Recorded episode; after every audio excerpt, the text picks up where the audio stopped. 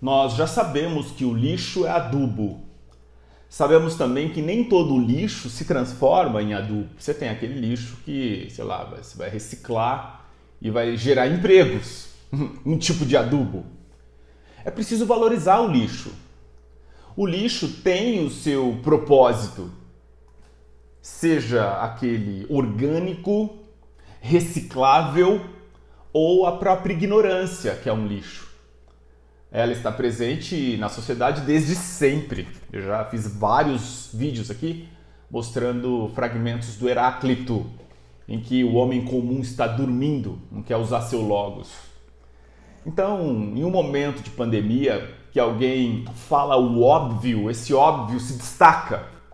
Foi o caso de Luana Araújo na CPI e eu recomendo fortemente que vocês tenham essa aula de decência.